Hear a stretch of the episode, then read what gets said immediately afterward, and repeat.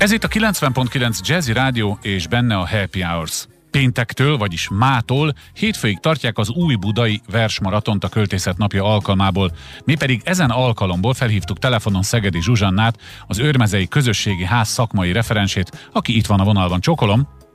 Szép napot kívánok! Először beszéljük meg, mi ez a versmaraton, esetleg vannak-e más versmaratonok, hogy az új Budait kiemeljük, és aztán persze majd beszélünk a konkrétumokról. Mi a kis rövid története ennek a rendezvénynek? Én úgy tudom, hogy van ilyen néven hasonló jellegű rendezvény is, de természetesen ezért is van a, a jelző az elején, hogy új, új budai, budai hogy, igen. hogy beazonosítható legyen, hogy, hogy ezt ide kell kötni. Egyébként ez lesz a 11. alkalom, úgyhogy én azt gondolom, hogy ez egy szép múlt, Bizony. ami mögötte van.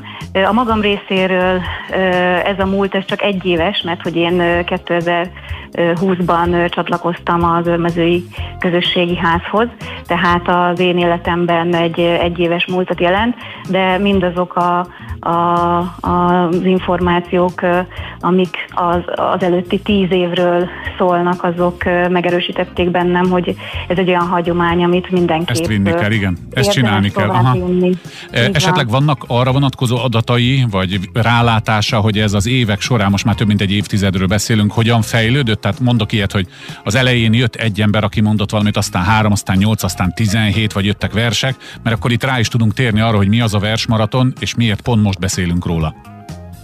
Annyi, annyit érzékeltem én a, az elmúlt évek eseményeiből, hogy természetesen volt sok rácsodálkozás, hogy évről évre többen csatlakoztak, és hogy akár ott élőben a, a látogatók is, a járókelők, akik akár éppen leszálltak a buszról a költők parkjánál, vagy éppen arra sétáltak gyermekükkel, épp rácsodálkoztak, hogy, hogy vajon itt mi zajlik, és hogy ez milyen jó dolog.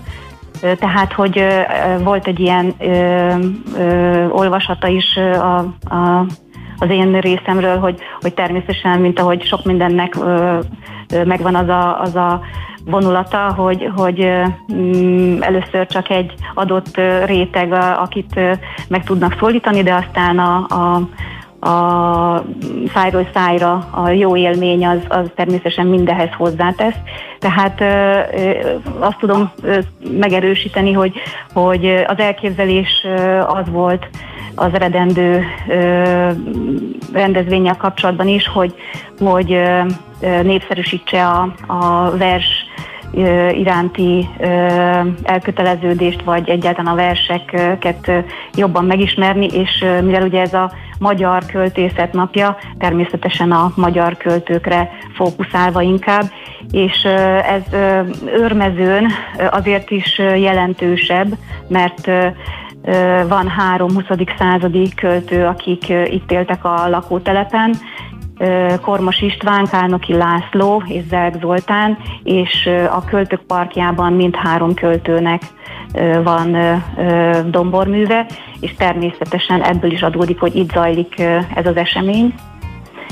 Úgyhogy az elődeim célja is az volt, hogy minél szélesebb kört meg tudjanak szólítani, és így a szervezés folyamán is természetesen az óvodák, az iskolák, ugyanúgy meg voltak szólítva, mint a, a magánemberek. És akkor itt a rádión keresztül mindenki más, aki még nem hallott a versmaratonról, tehát akkor ezt mivel még mindig nem tudjuk pontosan, hogy mi az, hogy versmaraton, gyakorlatilag ez azt jelenti, hogy maratoni hosszúságban egymás után valakik mondanak verseket, és ha igen, akkor hogyan, mert mostanság az online események korát éljük sajnos. Így van, tehát hogy a, a, volt egy felépítése a programnak, az elején természetesen volt egy ilyen hivatalosabb ünnepi rész, amikor ö, különböző köszöntők hangzottak el, és felkért ö, művészek is ö, ö, szavaltak, és aztán ö, ö, volt egy koszorúzás, momentum, ami ugye a, három költő tiszteletéről szólt, és aztán pedig volt a, az úgynevezett versmondó maraton, amikor több órán keresztül a lehetőség volt arra, hogy, hogy az előzetesen beregisztrált akár óvodás csoportok, akár egyéni jelentkezők egészen a nap végéig a színpadon mikrofonban nyilvánosság előtt szavalhattak. A kedvenc versüket? Bármit, amiről úgy gondolták? Bármit. Uh-huh. Így van, bármit. Tehát nem volt, nem volt ebben megkötés, és tulajdonképpen tavaly még ugyanígy indultunk,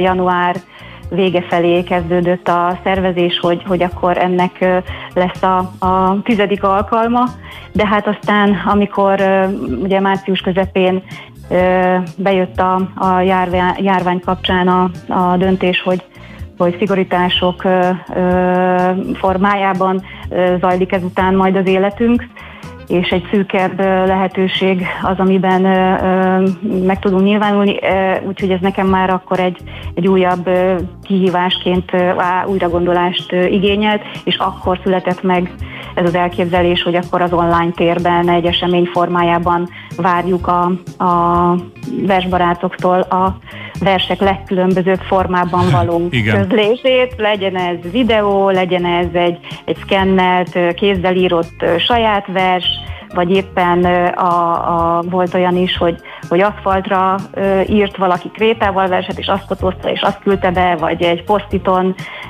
épp a szomszédjának a postaládájára egy, egy mm, napi uh-huh felvidító, vagy egy, egy kis személyes üzenetként tett verset. Szóval erre is próbáltuk meg már a felhívásban is a, az érdeklődőket buzdítani, hogy a, a lehető legtöbb formát Világos. próbálják uh-huh. meg.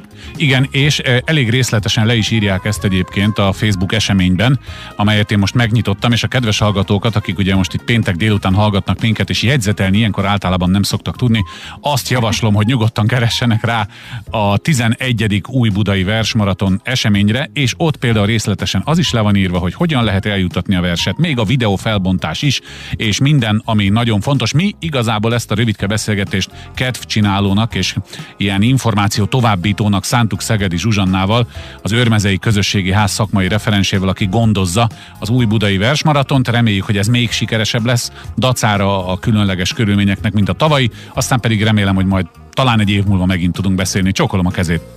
Így van, nagyon szépen köszönöm. Viszont hallásra.